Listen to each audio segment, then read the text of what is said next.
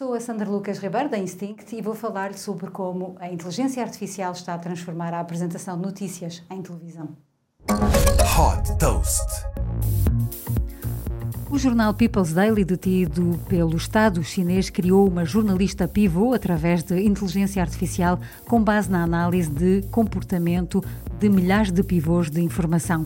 Num vídeo publicado na rede social chinesa Weibo, esta inteligência artificial apresentou-se como Ren Xiaorong e disponibiliza-se para apresentar notícias em estúdio ou no exterior durante 24 horas por dia. Através da aplicação da People's Daily, Ren responde também a questões pré-definidas sobre tópicos como educação, prevenção de epidemias, habitação, emprego e proteção ambiental. De acordo com o People's Daily, em breve vai também ser capaz de noticiar qualquer outro tema da atualidade do interesse dos espectadores. O objetivo é que o software se torne mais relevante ao longo do tempo, com base na interação e feedback dado pelos utilizadores.